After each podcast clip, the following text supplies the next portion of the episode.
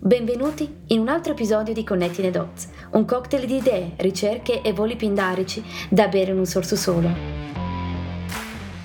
Io sono Federico Ognissanti e vi accompagnerò in questo viaggio tra sentieri inesplorati, sfidando voi e me stessa a pensare in maniera alternativa. E allora non perdiamo altro tempo, iniziamo questo viaggio. Nella puntata di oggi Volevo parlarvi di un qualcosa in cui mi sono imbattuta studiando per una certificazione che mi piacerebbe prendere, Scrum Master. Ecco, adesso mi porterò definitivamente sfiga da sola, ma ormai la frittata è fatta e quindi ve ne parlo. Intanto che cosa vuol dire Scrum Master? Sapete, dare alla luce una tecnologia o un software è un processo molto complesso e tenetevi bene in mente questa parolina, complesso, nel senso che la natura stessa di questo processo non ti permette di conoscere tutti i dettagli in anticipo o come si svolgerà questo processo. Insomma, è un continuo adattamento rispetto ad informazioni che si vengono a conoscere mano a mano che si sviluppa. Ecco, prendiamo questo esempio. Immaginate di avere la brillante idea di fare sci nautico per la prima volta. Esatto, io ci provai due anni fa e al solo pensiero il mio collo trema dalla paura. Ebbene, nello sci nautico dovete allo stesso tempo mantenere i piedi ben saldi in quella specie di dopo sci, mantenere l'equilibrio tenendovi stretti a quella specie di manicotto, assecondare con la leggiadria di un fenicottero rosa gli scossoni della fune senza, non sia mai, mollare la presa e il tutto facendolo ad alta velocità. Non puoi prevedere tutto. Un attimo prima il mare è una tavola, poi un'onda ti travolge e volà. Oppure una folata di vento ti fa rotolare la chioma tutta attorno alla faccia e non vedete più niente. Eppure c'è chi ora obietterebbe che Scrum significhi ben altro, non è vero? Eh già, il termine è stato preso in prestito dallo sport del rugby e che significa proprio quella mucchiata che magari piace tanto vedere da lontano, ma di certo non tutti fremono all'idea di essere scaraventati a una montagna di muscoli. Ma questa metafora rappresenta alla perfezione il lavoro in team di tutti i membri della squadra, uniti insieme si va avanti. E lo Scrum Master non è altro che un facilitatore, insomma colui che ti spiana la strada, agevola la comunicazione tra i vari soggetti, quindi devi sapere le regole del gioco ma anche sapere i punti deboli e di forza del team per fargli raggiungere la base. Bene, avete notato? Non è affatto semplice e neppure complicato ma a dir poco complesso. La parolina di qui sopra.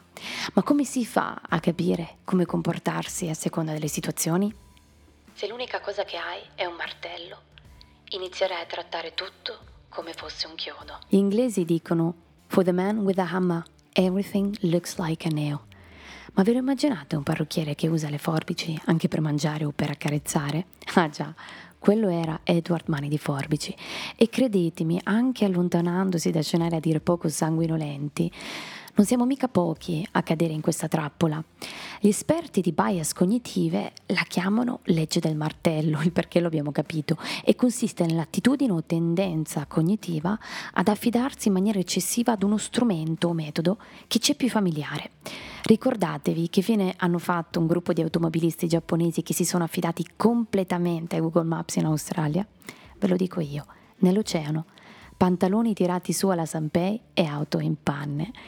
Come disse il padre della semantica, c'è un nome molto particolare, Alfred Korzybski, in un contesto completamente diverso che merita, credetemi, un episodio a parte, ecco lui disse la mappa non è il territorio. Allora, come possiamo almeno essere in grado di distinguere le situazioni ed eventualmente adattare il nostro metodo e non il contrario? La risposta, secondo due ricercatori, Snowden e Bone, è il metodo Canevin, la cui pronuncia non ci azzecca proprio come scritta.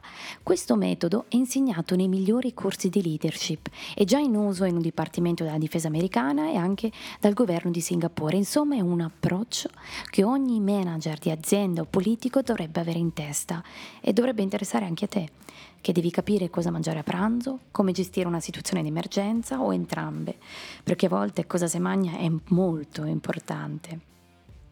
A cosa serve quindi? Ecco, ti permette di approcciarti al problema con un occhio più critico, dividendo l'insieme di tutti i possibili scenari in cinque gruppi, a seconda della relazione tra causa ed effetto. Allora, cosa aspettiamo? Scopriamole assieme. Iniziamo con il contesto semplice. Il rapporto di causa ed effetto è facilmente distinguibile da tutti. La risposta giusta è spesso evidente, cristallina. In quest'area sappiamo quali sono le cose da sapere.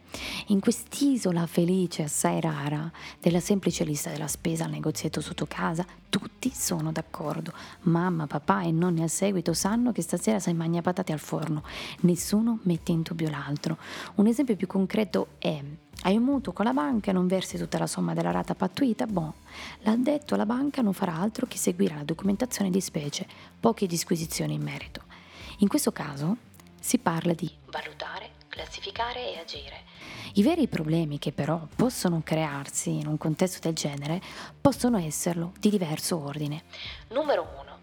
Bisognerebbe chiedersi, non è che abbiamo semplificato un po' troppo le cose? Quando una data situazione è frettolosamente o arrogantemente catalogata come semplice, cosa che può accadere spesso se ci avvaliamo di briefing, riassuntini e cosiddette long story short. Numero 2. Gli inglesi lo chiamano entrained thinking, il pensiero indotto, che consiste nel deficit di comprensione di una data realtà per via dell'irremovibile punto di vista che ci siamo costruiti con la nostra esperienza. Sì, lei, lei che è bella e dannata.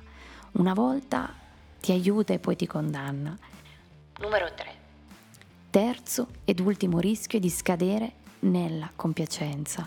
L'opposto dell'esce dalla zona di comfort. Il motto delle persone compiacenti è se non è rotto perché lo devo aggiustare? e quindi ti adagi nel tuo bell'angolino di paradiso, comodo nelle tue sicurezze finché la dura e cattiva realtà ti sveglia come una doccia ghiacciata. Vedi Kodak e l'avvento della macchina fotografica digitale. Quindi ragazzi, semplice ma attenzione ai rischi. Passiamo al contesto complicato, il regno di chi detiene il know-how, detto anche il dominio degli esperti. Questo è il regno di quelle cose che sappiamo di non sapere, ma sappiamo altrettanto dove andare a cercare la risposta. Eppure gli esperti si sprecano e altrettanto le loro opinioni vanno in direzioni diverse. La parola chiave è analizzare. Per esempio un medico di base può farsi un'idea della patologia del paziente, ma deve essere sostanziata da ulteriori referti e analisi appunto di medici specialisti. Ma quindi quali sono le mosse false in quest'area? Numero uno, quello di prima, l'entrained thinking, appunto il pensiero indotto che tende però ad essere in questo caso un difettuccio non tanto dei leader quanto degli esperti stessi. Magari suggerimenti innovativi dei non esperti potrebbero essere facilmente trascurati. In fin dei conti, gli esperti hanno investito così tanto per costruire la propria conoscenza che tu, nanerottolo che ti credi di essere, da dove vieni, ma torna a fare le fotocopie, magari è pure un PhD. Eppure, a volte, e dico a volte, sono proprio quelle voci che escono fuori dal coro, di quelli che gli inglesi chiamano Maverick, e non perché siano dei piloti di caccia alla Tom Cruise in Top Gun, ma perché sono quelli di cui i leader avrebbero bisogno. E quindi ascoltiamoli questi Maverick, magari sono anche un po' sbarbati, ma con tante idee innovative. Secondo punto di rottura, la paralisi dell'analisi, detto diversamente troppi galli a cantare e tanto ego che sprizza da tutti i pori. Sapete di cosa parlo? Beh, credetemi, il rischio è lo stallo. Quindi sì agli esperti se ci aiutano a fare qualche passo in avanti, altrimenti attenzione. Andiamo adesso al regno complesso, da cui fondamentalmente è scaturito questo flusso di coscienza. La storia dello Scrum Master, ve la ricordate? Bene, questo è anche detto dominio dell'emergenza, delle cose sconosciute che ignoriamo proprio e che sono tante. Se in un sistema complicato almeno una soluzione esiste, in quest'area è come cercare un ago nel pagliaio. In bocca al lupo. Snowden e Bone prendono a paragone una Ferrari e la foresta pluviale brasiliana. La prima, benché abbia una meccanica assai complicata, potrebbe essere smontata pezzo per pezzo da un meccanico. Beh, La seconda è un qualcosa di concettualmente lontano anni luce in termini di interdipendenza, elementi viventi, eccetera, eccetera. Vi direte, chi se ne frega? Io mica ci vado in Brasile, soprattutto in questi tempi. Beh, vi svelo un piccolo segreto. L'aver di volta in volta costruito ogni branca del pensiero sulla base di conoscenza accumulata di esperti, a modi silo separati l'uno dall'altro, ha reso la nostra società ancora più complessa, perché vuoi o non vuoi le interdipendenze ci sono e fare politica o impresa o anche semplicemente per così dire un software non è certo un gioco da ragazzi e non è neppure come giocare a Shanghai, ossia con la mano ferma prendere il bastoncino colorato senza che gli altri si muovano per un pelo. Fantasie. In quest'area l'imprevedibilità vince a mani basse, sempre. Ergo Piuttosto che cercare di imporsi, perché non impariamo noi ad adattarci? Si pensi al surfista con la chiama svolazzante, collana di fiori hawaiane, ricordo della sera prima, che taglia un'onda con la sua tavola. Non sa per quanto tempo quell'onda seconderà il suo coraggio, eppure lui si adatta. Bilancia il peso un po' da una parte, un po' dall'altra. Magari ce la fa e sfugge alla morsa d'acqua oppure no, ma avrà imparato. Ecco le parole chiave in questo universo di interconnessioni sono sondare, agire e poi risolvere, in quest'ordine.